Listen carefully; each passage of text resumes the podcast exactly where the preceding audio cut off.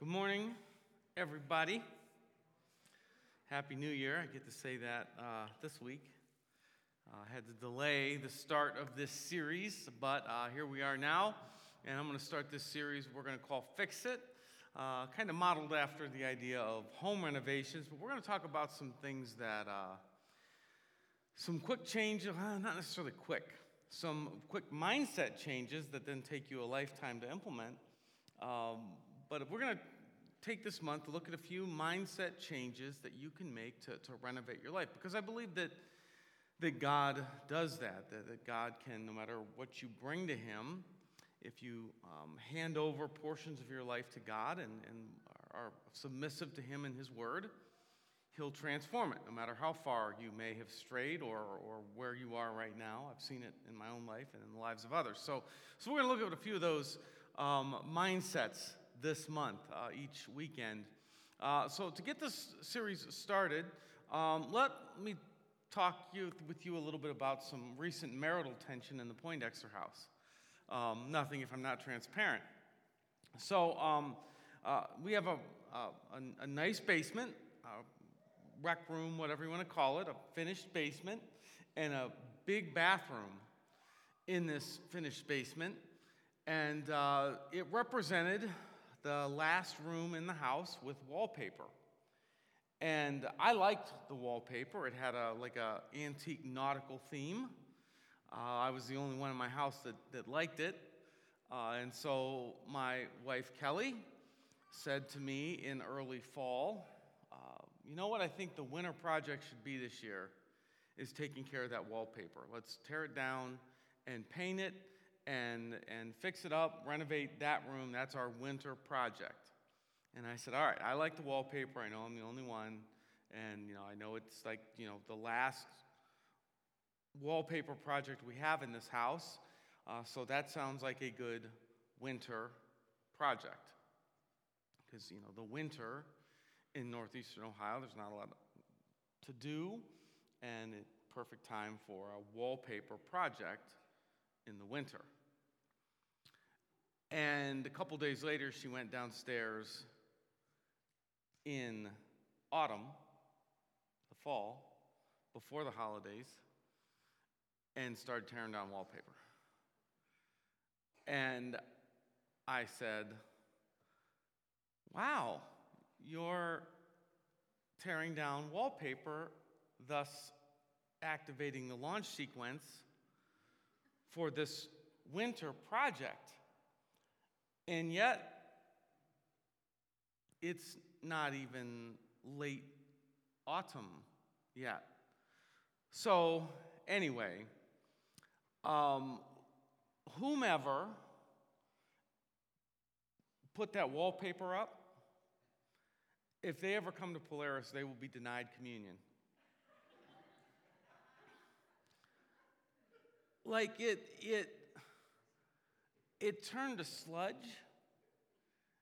It took, like, I, like I thought it was going to be an inconvenient afternoon project, and it took a week to get that wallpaper down because it just turned to sludge, ruined the walls. It was terrible in that winter autumn project. But once it was finished, I thought, okay, I'm glad that my amazing, beautiful wife went down in the autumn and started that. Because once she started it, we had to get it finished. And once it was finished, it was better. And we were thrilled that, that we had done the work. And, and so, I just with, with that visual in mind, um, that's kind of what this series is. Is we're going to look at some things that that that are like like the the the the the, um, the themes this month can sting a little bit.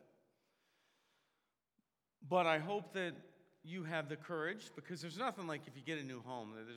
once you rip that wallpaper or look behind that first sheet of drywall, you're pretty much all in. You don't know what you're going to find, and you got to, you know, the project has begun. And so I hope that you'll actually take a look at some of these themes and look at your life and say, okay, God, what, what do we need to work on? So the first theme that we're going to deal with is, is a very difficult one, and that's the idea is, is going um, uh, uh, from to for.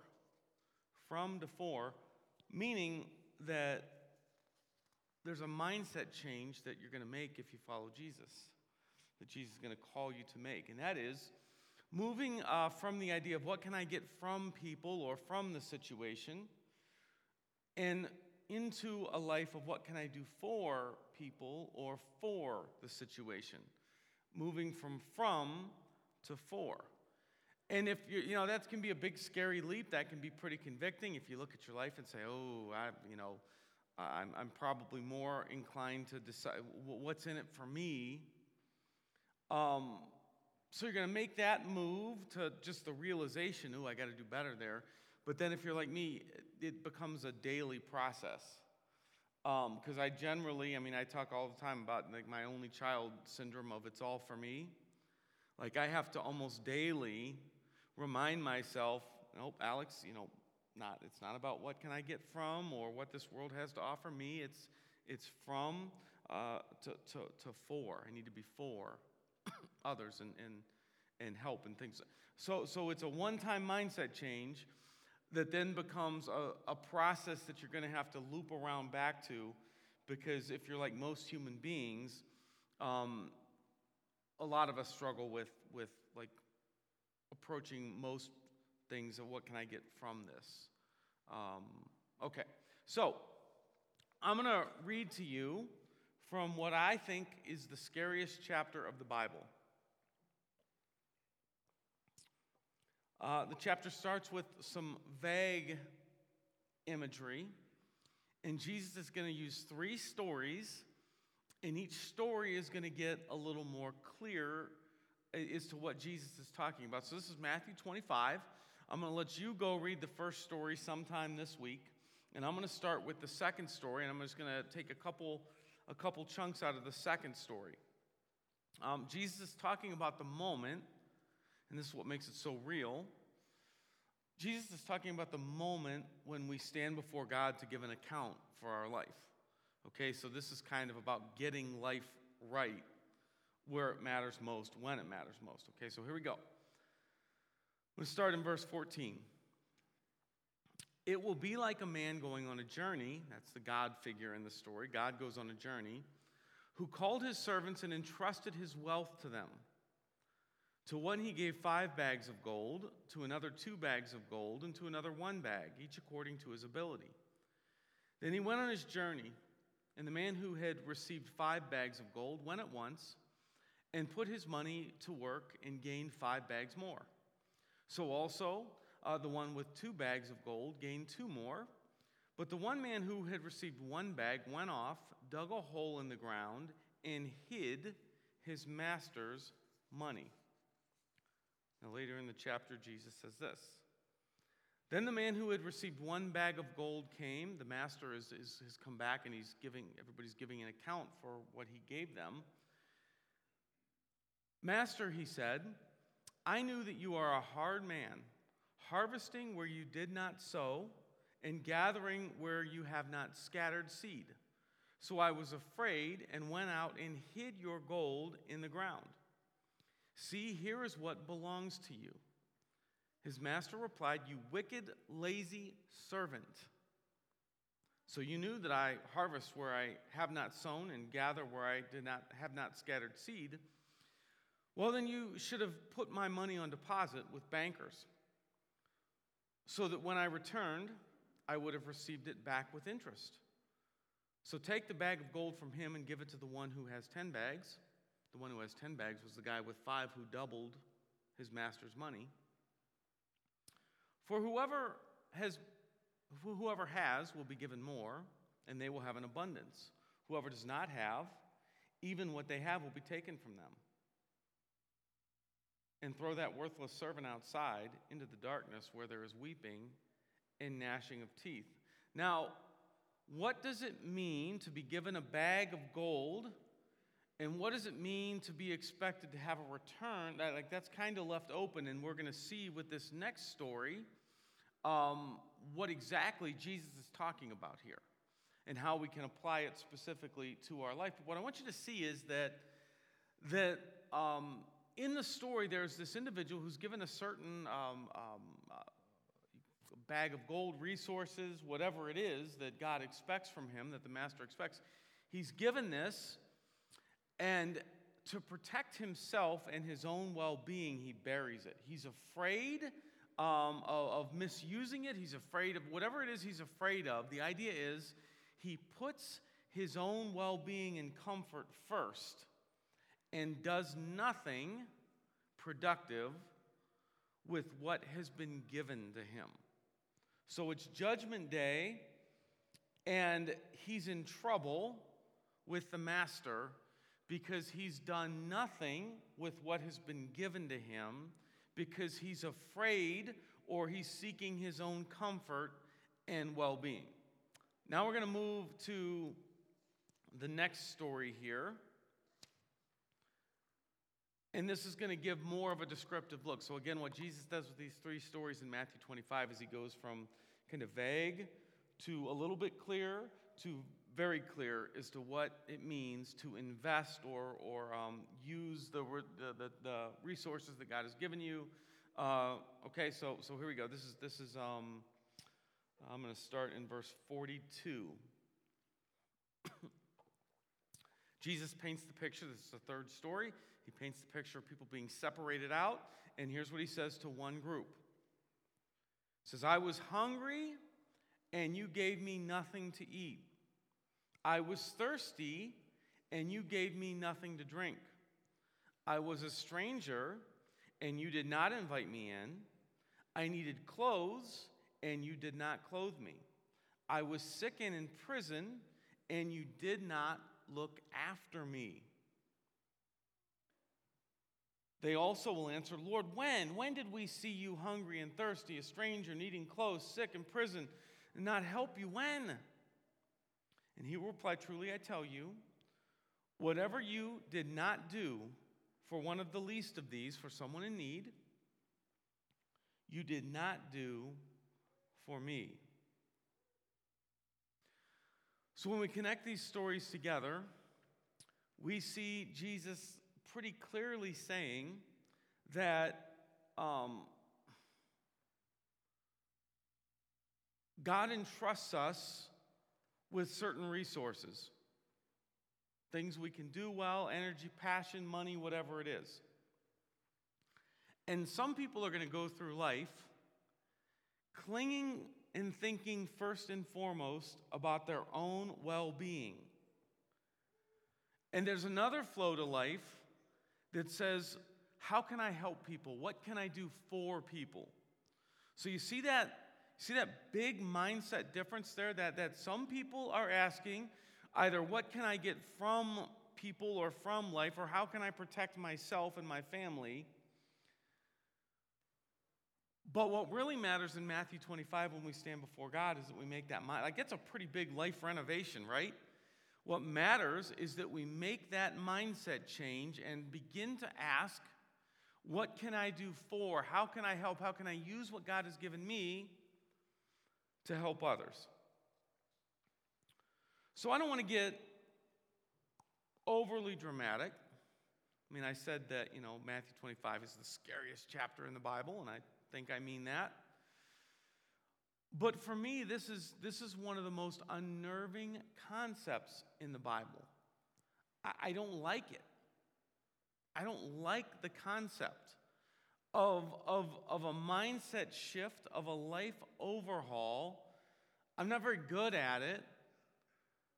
The idea of now it's not about me and my comfort, it's not about what I can get from a situation, it's not about me it's, it's more what can I do for and, and how can I help in, in learning to live. Because I'm going to give you a couple examples from the life of Jesus here.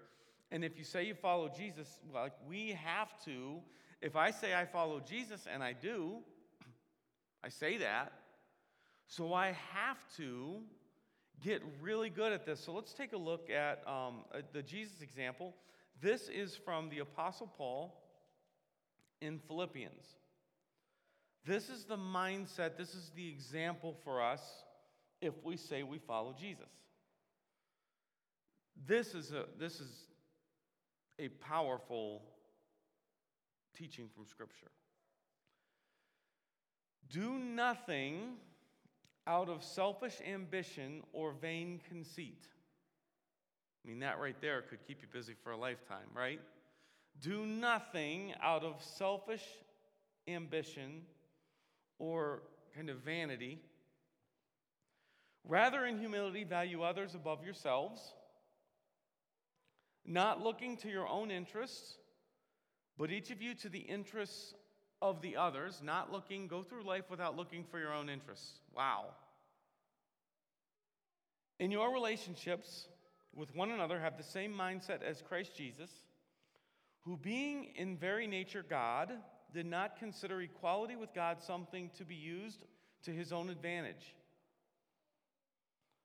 Rather, he made himself nothing by taking the very nature of a servant, being made in human likeness, and being found in appearance as a man, he humbled himself by becoming obedient to death, even death on a cross. Paul says that's your model. He was in heaven as the powerful God of the universe with all the benefits and luxuries therein. And he did not consider that something worth holding on to compared to doing the saving work of becoming a human, subjecting himself to this world, subjecting himself to rejection, subjecting himself to death on a cross. Paul says, That's your model. It's not about you, it's not about me, it's not about our rights, it's not about our preferences. It's about the needs of others. And the example we need to follow, and Jesus followed it to the degree of leaving heaven, coming to earth, subjecting himself to all this, and dying on the cross. He didn't hold on to anything, he gave it all up to help somebody. Talk about going from like from what can I get from this to for what can I do for this? Like that's the model. Now he says it a different way. In Galatians 2:20 he says I have been crucified with Christ and I no longer live but Christ lives in me. Apply that to every corner of your life in 2022 I have been crucified with Christ. And this doesn't mean like get walked on. It doesn't mean go through life getting taken advantage of. You don't have to apply it to that degree. But this idea of of of how can I win? What can I get from something? What can I get from them? What can I get from the situation? I have been crucified with Christ, and I no longer live. Christ now lives in me. And I got one more example here, and this is, this is the ultimate. This is from the book of John, and he's going to give us uh, how Jesus applied this to the full. Okay, the, the, the, the wording in here is incredible. This is like Jesus' last moments with his followers before his crucifixion, and John writes this Jesus knew that the Father had put all things under his power. All things under his power. And then he had come from God and was returning to God. So, let me stop there for a minute. Not that you can't read up behind me. Where's our mind jump? Jesus is being surrounded. Roman troops are, are on the move. His followers are like, they're a mess.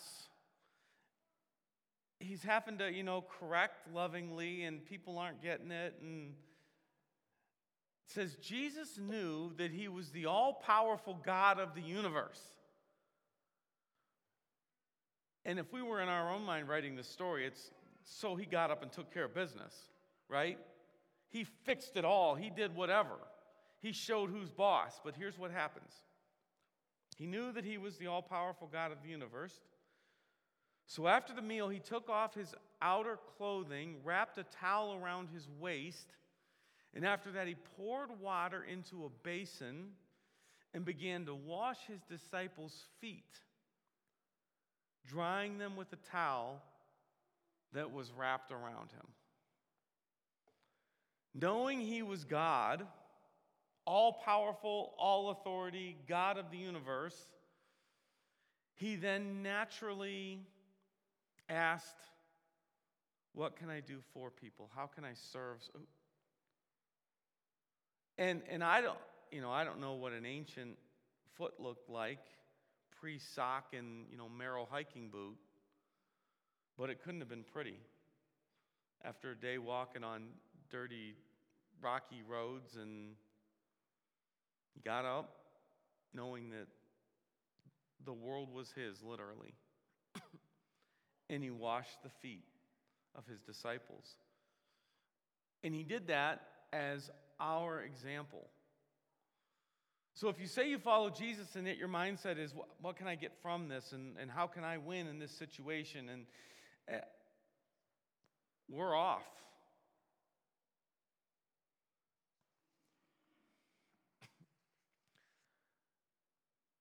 And I think it's interesting that, like when I think about religion, think about the word religion and what you associate with the word religion. This is why I personally just don't have much use for the word because the idea of if you say he's religious or she's religious usually means that they go to church a lot and they maybe cuss a little bit less and they don't tell dirty jokes and they don't watch rated R movies and maybe they have a certain kind of piety.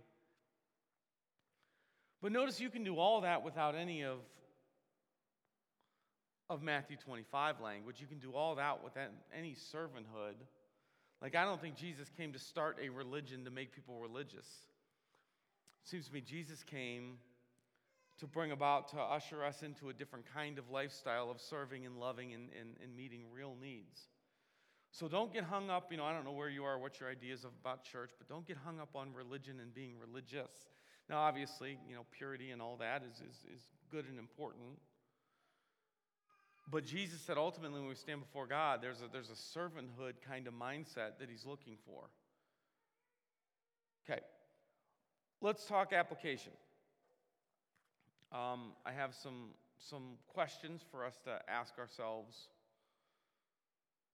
throughout the week as we begin to analyze our mindset and, and maybe make some changes from from to for.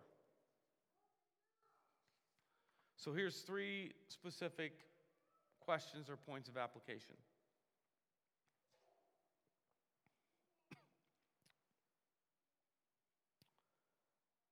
The first is start to ask, Who can I serve? It's my least favorite question in the world. Who can I serve?